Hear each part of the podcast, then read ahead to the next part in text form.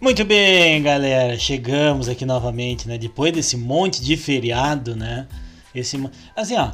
Depois, depois dizem que, que o brasileiro, né, trabalha demais, né, Manuel? Com esse monte de feriado aí, tu, não, vai me dizer que tu trabalhou no feriado, logo, professor trabalhou Trabalha, no feriado. cara. Trabalha, cara. Tá louco. Assim, ó. É que aquela coisa, né, cara? No fundo a gente tá sempre trabalhando. Mas assim, ó, tem que dar um, um boa tarde, um bom dia, uma boa noite pra todos os nossos ouvintes aí, que tô de volta, né, cara? Mas sabe que feriado, pelo menos do Biomecast, eu fugi, né? Um deles aí. Se os, se os nossos ouvintes prestarem atenção, um deles É. eu fugi, né? É, um o deles próximo é eu da saquei. Milena daí, né, Milena?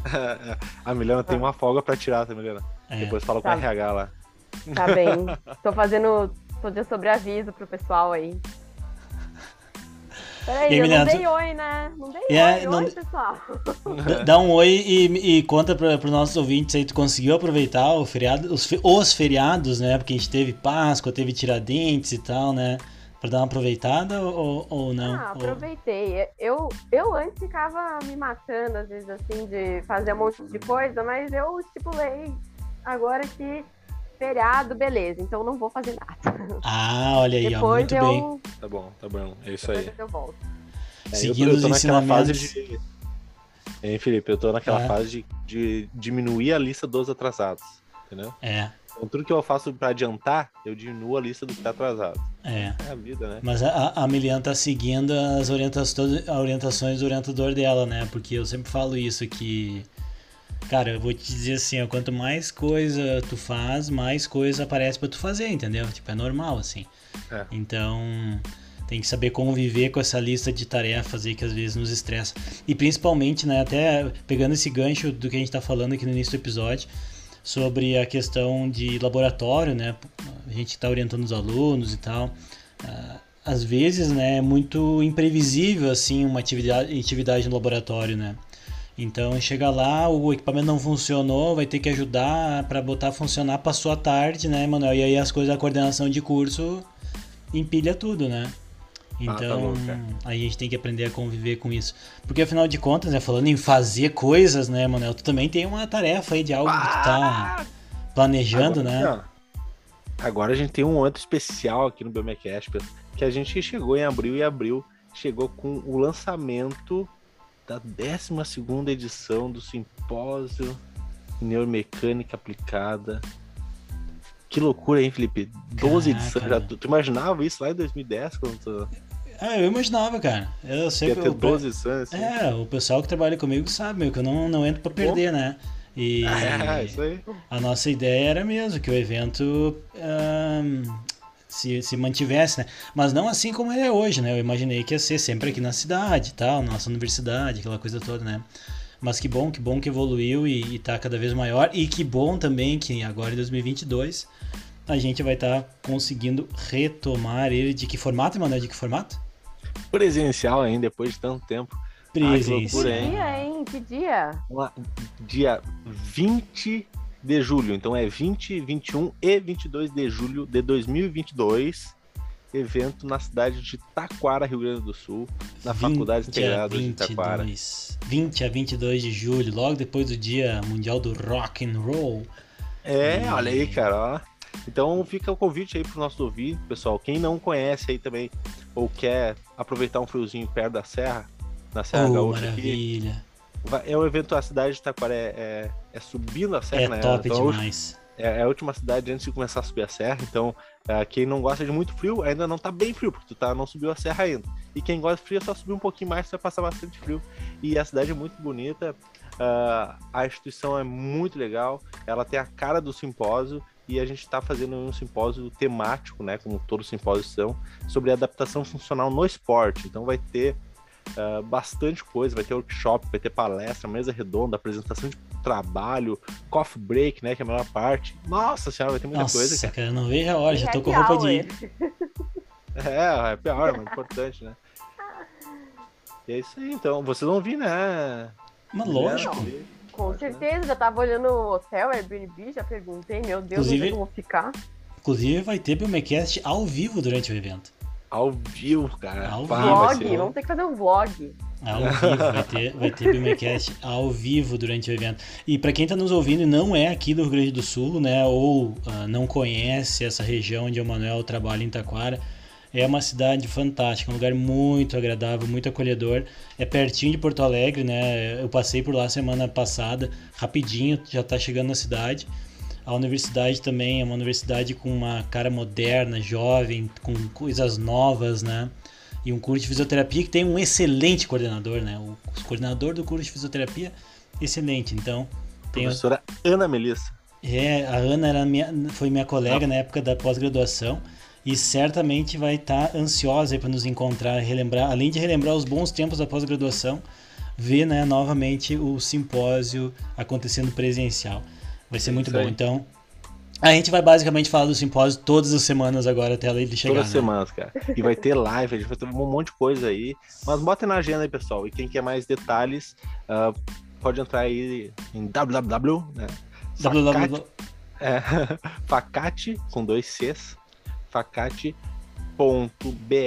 barra SNA 2022. Maravilha, sitezinho fácil de barra Vamos SMA deixar o site 2022. lá no. É. Na sinopse. Boa, perfeito, Isso, tá, obrigado. Tá na descrição aqui do episódio também, vocês podem acompanhar. A gente vai estar ansioso para receber todo mundo. Tem que se inscrever logo, né, Manuel? Não, e não é balela nossa. Tem que se inscrever é logo balela. porque temos limite no número de participantes, né? Então... Exatamente. Tem que lembrar que, por mais que a gente está voltando presencial, é nessa final de pandemia que não acabou ainda, e mas a gente está tentando voltar, então a gente vai tentar limitar o número, né, para não também não, não fazer nenhuma aglomeração exagerada, né? Então, para a gente manter um, um bom, bons cuidados, a gente vai ter então vagas limitadas. Então, se liguem aí.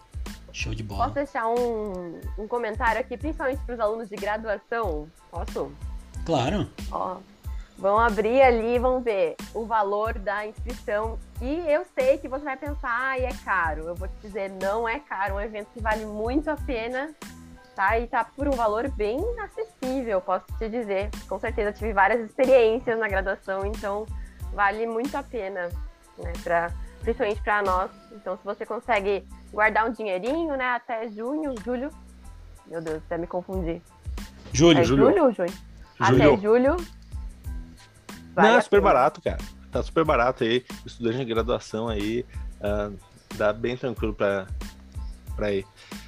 Uh, é isso, né? Então é isso. Roda a vinheta. Roda a vinheta e assessoria.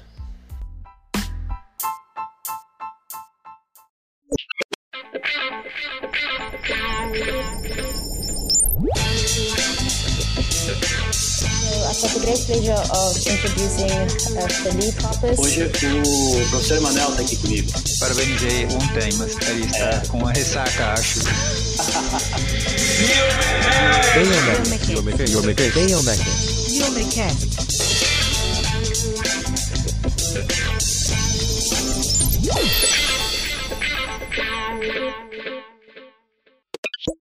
Muito bem, gente. Que, que legal, cara. Assim, a gente vai falar do, do, do SNA de novo, né? Em outros momentos aí.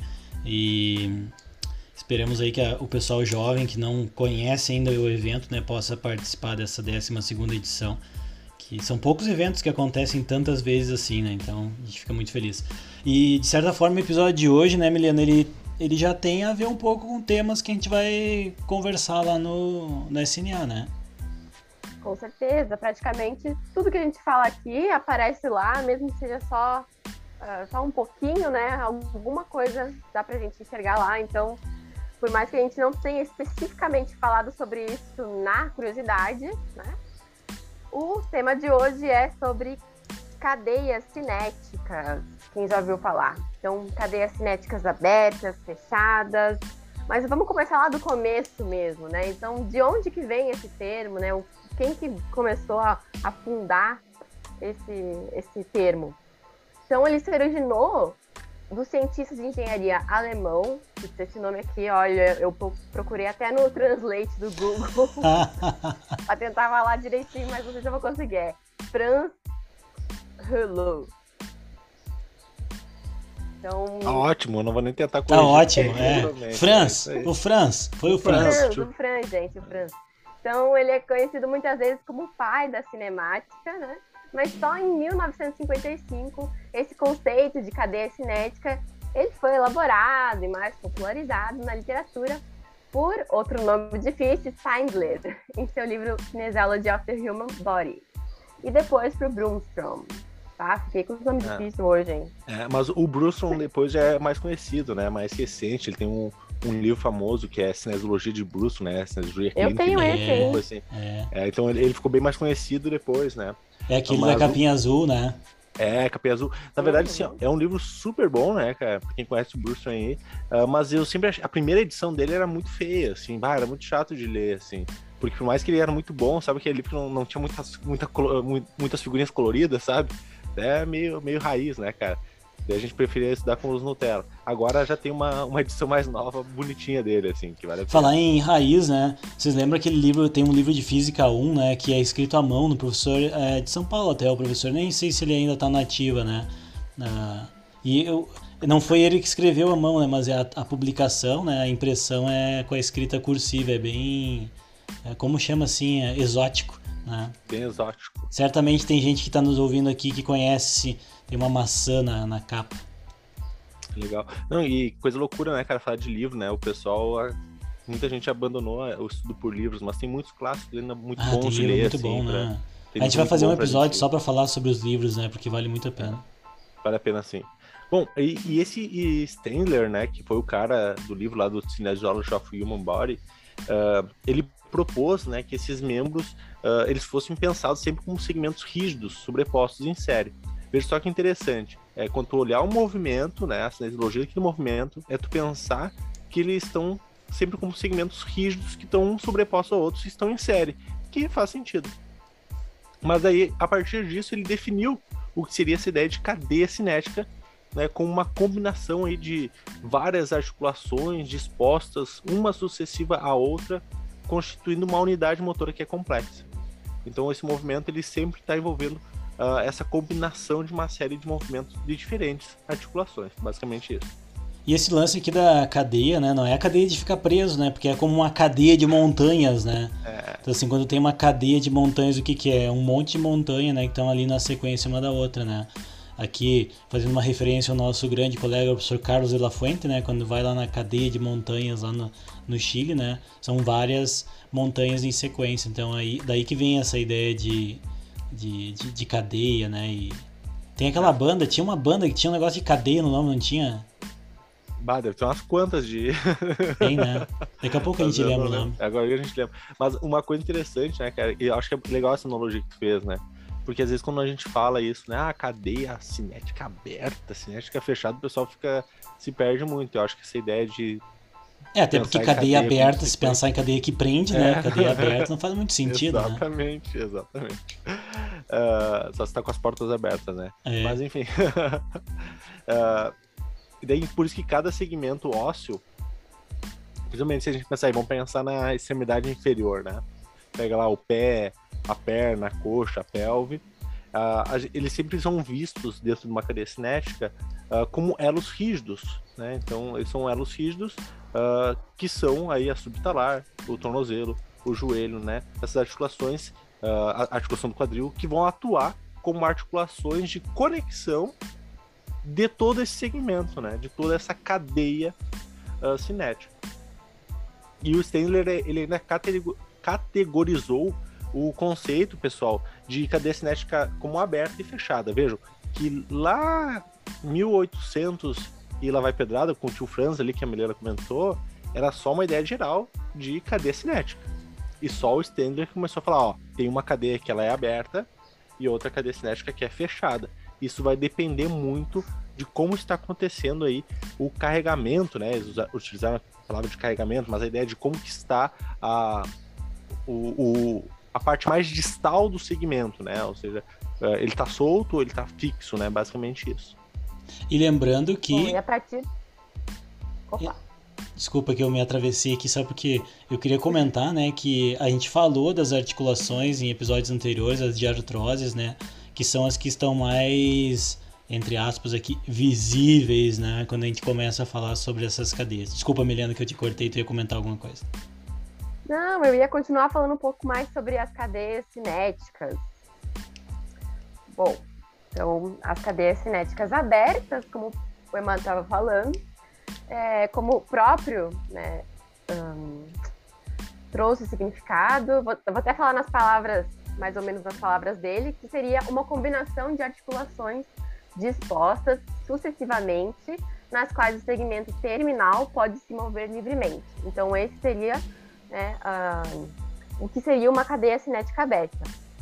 Então, nesse sistema de cadeia cinética aberta, agora trazendo então para as articulações, o segmento distal é livre para se mover no espaço. Aí agora, a cadeia cinética fechada, né, Mariana? Ele sempre vai ter uma condição, né, ou um ambiente no qual a gente tem um segmento uh, onde a gente tem uma resistência externa considerável que vai acabar restringindo o movimento livre. Né? Então é quando a gente pensa lá nessa extremidade fechada, né? Por isso da palavra. Então por isso que no sistema de cadeia cinética fechada a gente sempre tem uma força aplicada a um dos segmentos que vai produzir o movimento em todos os outros segmentos da cadeia. Cara, isso é muito legal, porque quando a gente pensa em biomecânica e cinesiologia, a gente está pensando em um, olha só, é um segmento se movimentando que está produzindo movimento em outras articulações. Isso aí é muito interessante, principalmente quando a gente pensa na, na funcionalidade do sistema. Né? É, e também dos músculos mono ou biarticulares, né, que vocês comentaram no, no episódio anterior. No episódio que que tava só vocês dois, porque isso tem tudo a ver também com esse trabalho colaborativo, né? Antes da gente avançar um pouquinho mais a questão da cadeia cinética aberta e fechada, só queria frisar alguma coisa de terminologia aqui, né, gente, para quem tá daqui a pouco começando a estudar biomecânica. Quando a gente fala segmento proximal, distal, né, sempre lembre do, da referência, né? Então, assim, proximal é mais próximo da linha média do corpo, né, e distal mais distante. Mas também eu posso ter uma articulação proximal ou distal em relação a outra, né? Então estejam bem cientes disso quando vocês estiverem analisando o movimento ou lendo né, sobre essas questões de cadeia cinética aberta e fechada. Até porque esse é um conceito que gera muita discussão, né? gera bastante discussão quando a gente começa a aplicar ele na prática. Porque, claro que hoje aqui a gente não é bobo nem nada, entendeu? Então nesse episódio introdutório a gente vai pegar o, o básico mas às vezes surgem exercícios e posturas que deixam a gente na dúvida até mesmo, tá, mas isso é cadeia aberta, é cadeia fechada, né? Qual, qual, que é, né? Qual que é o conceito? E outra coisa também importante, né, que uma coisa é analisar o movimento fracionado para entender a biomecânica básica. Outra coisa é prescrever um exercício ou uma reabilitação pensando num segmento isolado. Isso não isso não existe, como diria, né, o o Padre Quevedo. Não existe, né? Por quê? Porque se vocês estiverem numa cadeia cinética ah, fechada, né? Então, por exemplo, com a perna fixa, né? O pé fixo, alguma coisa assim, pode ser que o quadríceps de vocês tenha um efeito não só no joelho, mas ele também acabe movimentando outras articulações, como o Emanuel falou, né? Então, quando a gente vai para a parte da clínica, por exemplo, né, pensando, sempre tentando conectar o exercício com a atividade da vida diária. Hoje o episódio não trata de um esporte especializado, né, mas sim atividades gerais. Muitos exercícios que são terapêuticos, né? Então, assim, lembre sempre, gente, exercício físico é exercício físico, entendeu? O que que dá esse adjetivo terapêutico a ele? O contexto. Então, um exercício que é feito num contexto de reabilitação é um exercício terapêutico, né? Eles são complexos, né? E eles vão envolver uma combinação de características muitas vezes de ambas essas cadeias, tanto a cinética aberta quanto a cinética fechada. Então, por exemplo, imagina que na clínica lá vocês estão com um paciente, né? E ele vai fazer a extensão de joelho sentado. Então ele está sentado e ele vai fazer a extensão do joelho. Nesse exercício, se a gente pensar a extremidade do segmento distal, que seria a perna, né? Ela está livre para se mover no espaço, ela não está presa em nada, não tem não tem nada nela segurando, né? Ela está movimentando. Enquanto os segmentos proximais, vão considerar aí a coxa, né? E tronco, eles vão estar tá estáveis, vão estar tá, uh, fixos, né? Nesse caso, a gente tem então o que? Uma cadeia cinética aberta. A extremidade distal livre para se mover no espaço. Estou estendendo o joelho, né? Então, nesse caso dessa cadeia cinética aberta, é mais fácil eu dar o foco da minha intervenção numa articulação ou num grupo muscular específico, como o caso aqui a gente está falando de um movimento de articulação do joelho, que se for a extensão de joelho pode ser o quadríceps, se for a flexão, os uh, flexores do joelho. Só que se a gente for olhar esse mesmo exercício, ou seja, é o mesmo, é a mesma, é o mesmo movimento articular. Eu estou aumentando o ângulo relativo do joelho, por exemplo, quando eu estou estendendo o meu joelho. E eu também posso estar tá aumentando o ângulo relativo do meu joelho quando eu estou fazendo um agachamento. Só que no agachamento, vocês vão estar tá com o pé no chão o chão não se move, né, gente? Porque a Terra tem uma massa muito grande. Para movimentar a Terra de lugar não é qualquer pulinho nosso que vai causar isso. Então, não se move. Então, os pés estão, vamos dizer, fixos, né? Só que quando vocês produzem força com o quadríceps e outros músculos, vocês têm uma série de movimentos que acontecem nas articulações. Nesse exemplo, onde o pé está numa referência fixa, nós temos a cadeia cinética fechada. Então, o que vocês precisam começar a observar hoje nesse nosso episódio aqui nas aulas de vocês e quem já está trabalhando quando, quando for uh, relembrar algumas coisas é que o movimento articular não define o que é a cadeia cinética aberta ou fechada, e sim como que o segmento está em relação ao referencial de movimento, se ele está se movendo ou não. Né? Então, quando está estendendo o joelho com o pé no ar, pé tá balançando lá no ar, tá? Cinética aberta. Quando ele tá fazendo um agachamento, ele tá paradinho. Então, tudo que as forças de reação que estiverem atuando ali vão acabar implicando movimentos em outras articulações também. Parece simples, né, Milena? Assim, tipo, parece uma barbadinha, né? É, parece, né? Mas tem cada coisa. Até hoje, né? Tem alguns exercícios que é difícil da gente saber, tem que pensar um pouquinho mais para ver se classifica como aberta ou fechada.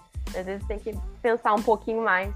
E é muito legal a gente perceber também que muitas atividades da vida diária né, e, e, dos esportes, eles envolvem uma cadeia cinética fechada. Então, né, como o Felipe estava comentando, onde a atividade ela vai se iniciar a partir de uma base firme de apoio, né, então no solo, e essa força resultante ela vai se transferir através da cadeia para um segmento mais móvel. Né? Então, embora a gente consiga fazer bastante uh, essa distinção entre cadeia cinética aberta ou cadeia cinética fechada, em alguns casos isso acaba sendo difícil de fazer. Né? E aqui eu trago dois exemplos de esporte, como por exemplo a natação e o ciclismo. Né? Tradicionalmente são esportes com bastante atividade em cadeia cinética aberta, né? onde há uma carga na região distal do segmento, porém esse segmento ele não é fixo, né, ou restrito de movimento. Então, biomecanicamente falando, esses exercícios de cadeia aberta, eles vão resultar em um movimento isolado em uma determinada articulação e vão ser eficazes quando é, nós queremos, então, um fortalecimento de maneira isolada de determinados músculos. Né? Em contraste com aqueles exercícios de cadeia cinética fechada, que aí sim vão causar uma concentração de grupos musculares agonistas e antagonistas. Né, e vai resultar nessa movimentação de outras articulações também adjacentes. Ah, esse, esse conceito ele é fundamental para quem pensa em prescrição de exercício, né, tanto dentro quanto fora de clínicas, né, porque ele faz todo sentido, né, dentro da cinesioterapia. Uh, apesar de que até o professor Felipe estava comentando no início, né, como tem muita discussão, Uh, hoje em dia, o que a gente pensa, inclusive tem uma frase do professor Bruno Baroni, né, nosso querido amigo, ele fala o seguinte: tá, no fundo, não me interessa muito na prática se a cadeia cinética aberta ou fechada. O importante é que está funcionando, basicamente isso, né? É importante que o cara tá fazendo o exercício ali e esse exercício tem resultado. Uh, mas a gente entender biomecanicamente o que, que significa isso uh, em, em, resultado é muito interessante, né? Então, essa diferença que a Milena comentou essa diferença biomecânica, ela faz com que os exercícios de cadeia cinética fechada eles sejam muito úteis quando a gente pensa uh, um, em uma situação onde a fraqueza isolada já foi eliminada, né? Ou seja, ah, tem uma fraqueza de músculo específico, já não já está isolado, ou seja, já está numa outra fase de recuperação muscular. Então a gente começa a entrar com os exercícios de cadeia cinética fechada. Outros benefícios que também são alcançados uh, com a reabilitação em cadeia cinética fechada e vão incluir tanto uh, o estabelecimento de uh, estabilidade né, proximal, como por exemplo ter maior estabilidade de ombros, quadris e tronco, vai tendo assim maior uh, maior base, uma base mais estável, né, para poder fazer exercícios de função distal, também para fa poder fazer deambulação. E além disso, eu vou ter uma melhora uh, na minha integração sensório-motora, né, a famosa propriocepção. Ou seja, essa melhora de integração sensório-motora vai estar relacionado a um melhor também controle neuromuscular e posteriormente com uma melhor também estabilidade funcional da articulação. Então, só de exemplo aí, se a gente pegar os exemplos que a gente está comentando agora, uh, se a gente pegar os exercícios lá de, de extensão de joelho em cadeia cinética aberta, né? Aquele tradicional uh, que tinha, né? tipo um chuta-chuta, né, Felipe, antigamente. Né? O cara sentar na cadeira e, e estendendo o joelho. É um exercício simples de extensão de joelho para cadeia cinética aberta. A cadeia cinética aberta. Uh, nesse caso, a gente tem músculos extensores de joelho, como por exemplo quadríceps, que vai realizar a maior parte do trabalho relacionado a esse movimento. Então é bem, bem um exercício aí focado para o quadríceps. Enquanto nesse exercício os isquiotibiais uh, são ativados para controlar o movimento sem contribuir significativamente para o trabalho realizado. Então veja, a gente está utilizando o quadríceps, a gente tem ativação ali do antagonista dos isquiotibiais, mas eles é muito mais para controlar ali o movimento, né? Não tem grande participação. Se agora se a gente pegar um exercício em cadeia cinética fechada para a mesma musculatura, então vamos pensar no agachamento, né? O agachamento é um exercício que vai trabalhar extensor de quadril, extensor de joelho, plantiflexor. Uh, quando a gente está fazendo esse exercício e a gente coloca o centro de gravidade do corpo diretamente sobre o joelho, né? inclusive dá para lembrar aí dos conceitos de torque, que vai acontecer aí, uh, tanto o quadríceps quanto os isquiotibiais, eles vão trabalhar simultaneamente para controlar aquela flexão de joelho. Então, durante o agachamento, eu estou agachando, fazendo uma fase excêntrica com o meu centro de massa sobre, né, mais próximo à articulação do joelho, eu vou ter uma, uma ativação simultânea dos isquiotibiais e do quadríceps para controlar essa flexão do joelho. E daí o resultado vai ser essa estabilização do joelho através de uma atividade simultânea de dois grupos musculares opostos, o que é muito interessante. Uh, e à medida que a gente começa a movimentar a perna em extensão terminal na cadeia cinética aberta, uh, o trabalho necessário para levantar a perna aumenta, né? Porque a gente está aumentando aí o nosso momento de braço de força, né? O braço uh, da, da força de resistência, né? Ou seja, eu estou aumentando a distância que a força-peso está do eixo de rotação, então estou aumentando o torque externo. Por isso que acaba ficando mais difícil na, na extensão uh, terminal. E este fenômeno vai requerer uma produção de força crescente pelo quadríceps nos últimos 30 graus de extensão do joelho. Por isso que essa ação vai causar aí maior translação anterior da tíbia, resultando num alto cisalhamento da força, uh, uma força de cisalhamento no joelho. Né? Uh, isso na cadeia cinética aberta. Na cadeia cinética fechada, pessoal, a gente tem uma situação uh, na qual eu tenho a extensão de joelho também acontecendo, principalmente numa fase concêntrica do agachamento. Eu vou ter uma co-contração simultânea dos isquiotibiais e do quadríceps e significativamente eu vou ter menor, então, tensão, menor força de cisalhamento, maior estabilidade em toda a articulação do joelho. Então, vejam só como muda, né, uh, quando a gente pensa cinesiologicamente esse exercício aí em cadeia cinética aberta e fechada. É, e, bom, tem várias coisas aí da aula que tu deu agora pra gente aqui, mas primeira coisa, gente, assim, ó, a gente não pode pensar no conceito de cadeia cinética aberta. Na verdade, não pode pensar nenhum conceito considerando apenas um desfecho relacionado ao movimento humano. O que eu quero dizer com isso?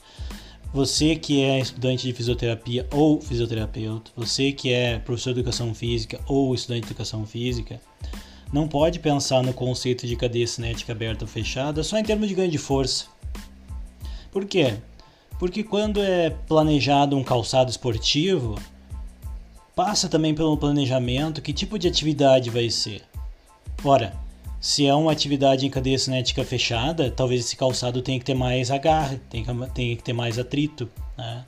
Se for um calçado em cadeia cinética aberta, talvez ele possa ser mais leve. Né? Se for um equipamento de avaliação ou mesmo um equipamento de musculação, ele também vai ter que considerar as amplitudes de movimento que vão estar acontecendo, quantas articulações esse aparelho vai ter que ter para conseguir acomodar aquele movimento. Né? Porque, claro que do, do ponto de vista de ganho, ganha força, então tá, então o que interessa é ganhar força. Né? Mas existem outras coisas que a gente também precisa levar em consideração, porque os conceitos eles conversam aí com, com várias áreas, né? Quando a gente vem para a área da educação física e da fisioterapia, que é o que a gente uh, se garante um pouquinho aqui no, no Biomecast, né? Muita gente vai uh, elencar as características biomecânicas de um exercício em cadeia cinética aberta ou cadeia cinética fechada e a partir disso definir qual será usado na sua prática, né? E aí quando estava falando, Emanuel, da questão dos músculos que ativa e tal, lembrei do nosso parceiro, né, uh, o Leporassi, que também, e da Eliane agora, né, que está lá trabalhando com ele, né, e sobre aquela aquela pergunta que vai, vira e mexe e aparece né, nas, na, nas discussões dele né, sobre o glúteo ser um extensor de joelho. E aquilo ali é um ótimo exemplo de discussão sobre cadeias né, cinéticas. Uh, então, assim, vamos lá. Não, Felipe, mas assim, ó, tá, tudo bem, mas eu quero saber quais as características principais, assim, do ponto de vista mecânico, né, dessas cadeias aí. Bom, na cadeia cinética fechada, gente, então, lembra, se a cadeia cinética fechada, a extremidade distal ela não tem movimento, ela está fixa, né? Então é fazer o agachamento, por exemplo, em pé. Né? Isso implica, sem considerar peso externo, tá, gente? Só com o peso corporal, vamos pensar assim, porque senão começa a complicar com, com alguns detalhes mais uh, aprofundados aí da, da sobrecarga. Tem aumento da compressão articular, né? Então aqui já começam algumas coisas importantes, né? Se você ouviu o nosso episódio sobre cartilagem né, e sobre lesões por estresse, já tem uma ideia aí. Uh, acaba também tendo numa situação. Então, isso seria ruim, vamos dizer assim, né? Poderia ser ruim se não fosse bem administrado, né? Uma força de compressão muito grande. Também acontece que a congruência articular, né? Então, em outras palavras, né? O contato articular, né? Ele aumenta justamente por essa compressão. Isso pode ser positivo em termos de estabilidade, né? E como com isso a, e como com isso ocorre uma maior compressão, tem também uma diminuição de forças de cisalhamento. Lembre, né? Força de cisalhamento é uma força que está atuando uh, horizontal, mas cuidado com o dizer que a força é horizontal, porque pode ser que a articulação de vocês não esteja alinhada num plano, né? pode ser que ela esteja se deslocando. Então, ela é uma força que está uh, atuando horizontal em relação à superfície da articulação, né? então ela está ali atuando paralela à superfície. Fica mais, fica, fica mais seguro falar dessa forma. Né? Por outro lado, quando a gente vai na cadeia cinética aberta, né? então lembrando, né? cadeia cinética aberta, extremidade distal em movimento, aquela coisa toda, eu tenho maior força de rotação, né? tem maior deformação articular, né? então Uh, isso acaba diminuindo a estabilidade. O que quer dizer, né, que tem, tem um, um deslizamento maior muitas vezes, né, de uma, de uma superfície em relação à outra. Também isso acaba estar tá associado um pouquinho com uma força de cisalhamento um pouquinho maior. Então a gente precisa do ponto, isso do ponto de vista mecânico, né? Pegando uma articulação que está em movimento e assumindo que tu está aplicando carga nela numa ação cinética aberta ou cinética fechada. Só que isso diz muito pouco, né? Por quê? Porque a posição do corpo é muito importante também.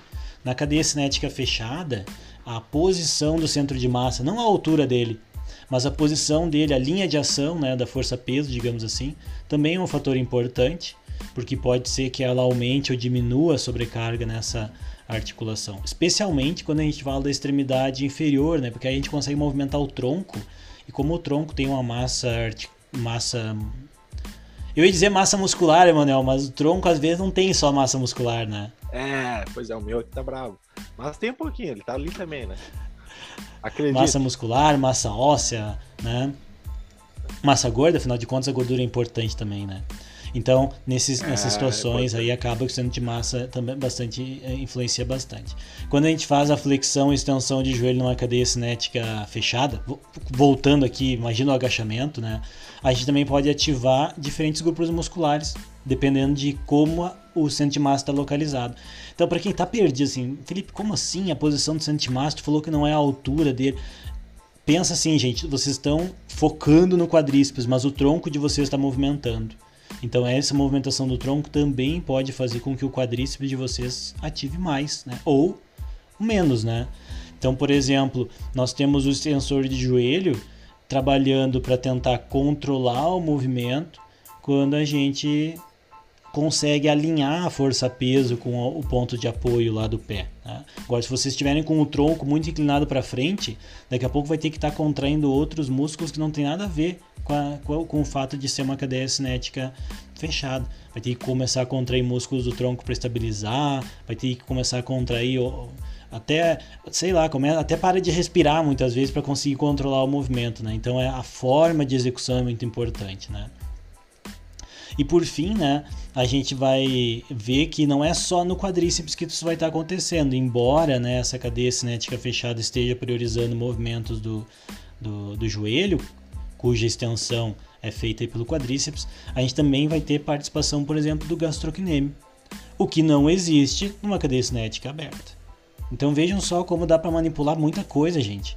Dá para manipular não só a dificuldade, como até mesmo quais os músculos vão estar sendo recrutados durante uma execução de um exercício que é relativamente simples, né, de aumentar o ângulo relativo entre o joelho. A gente pegou, né, Milena, um exemplo simples aqui, né, mas aquilo que a gente falou no início é verdade, né? Tem algumas uhum. discussões sobre isso, né? É, com certeza. Existem, né, muitas controvérsias que quando a gente vai procurar artigos relacionados a isso, ainda tem muito essa pergunta, né? Ah, qual exercício é melhor? É em cadeia aberta, cadeia fechada, né? Qual que eu opto? Né, e ainda tem muita discussão em torno disso. E esses exercícios, principalmente os de cadeia cinética fechada, eles vêm ganhando mais popularidade em relação aos exercícios de cadeia cinética aberta, que eram mais usados antigamente. Né? E, muitos clínicos eles acabam acreditando que esses exercícios de cadeia cinética fechada eles acabam sendo mais funcionais e seguros do que os de cadeia cinética aberta, porque produzem tensões que são, digamos assim, menos ameaçadoras para a recuperação e reparação das estruturas. Né? Mas uh, tudo vai depender do objetivo que se tem, né? E, por exemplo, eu trago aqui na fisioterapia, vai estar numa sessão ali, uma reabilitação de, enfim, algum, pode ser, por exemplo, LCA, né? E tudo vai depender em que momento da reabilitação você está, né? Como que foi, é, como que foi feita essa sua avaliação, como que o seu paciente está, né? E aí você vai optar pelo melhor, né? Então é sempre bom avaliar direitinho para você poder saber qual é melhor em cada caso. Muito bom. Cara, que, que assunto legal, né? Uma coisa que normalmente a gente não, não, não se aprofunda, né? O pessoal, a gente fica uh, muito naquela superficialidade, né? Eu e a Milena, a gente comentou também num episódio lá de mono, uh, monoarticular e biarticular, os músculos, né? Como alguns conceitos, a gente, muitas vezes a gente aprende uma frase sobre aquele conceito e usa pro resto da vida. E acaba não se aprofundando em algumas coisas, entendendo por que é assim e o que que se influencia, né? E o Cadê Cinética Aberto Fechado é um exemplo disso. É que esse tema é um tema meio transversal, né, cara? Então, assim, uhum Vou dar aula de biomecânica, vou falar de cadeia cinética aberta e fechada. Eu não falo em biomecânica é. disso. Eventualmente não, não eu comento alguma coisa, porque o aluno tá uhum. no segundo semestre, né? Aí vai na cinesiologia, mas aí, aí vai na... Então, assim, tem vários momentos em que é. o conceito precisa ser explicado, né? E ser resgatado. Ah, na biomecânica, eu acho que o principal é entender as diferenças né, em termos de movimentação e o efeito que isso tem sobre a recrutação de músculo, recrutamento de músculos. Né? Acho que isso é importante. Daqui a pouco vocês escutaram até agora e pensam, tá, Felipe, mas assim, o que, que eu tenho que tirar daqui hoje? As diferenças entre cinética fechada, uhum. cadeia cinética fechada e aberta em relação ao músculo que vai ser recrutado e a demanda que aquela articulação vai ter. Começa do básico, extensão de joelho sentado com o pé no ar, fazendo agachamento. Ambos envolvem extensão de joelho.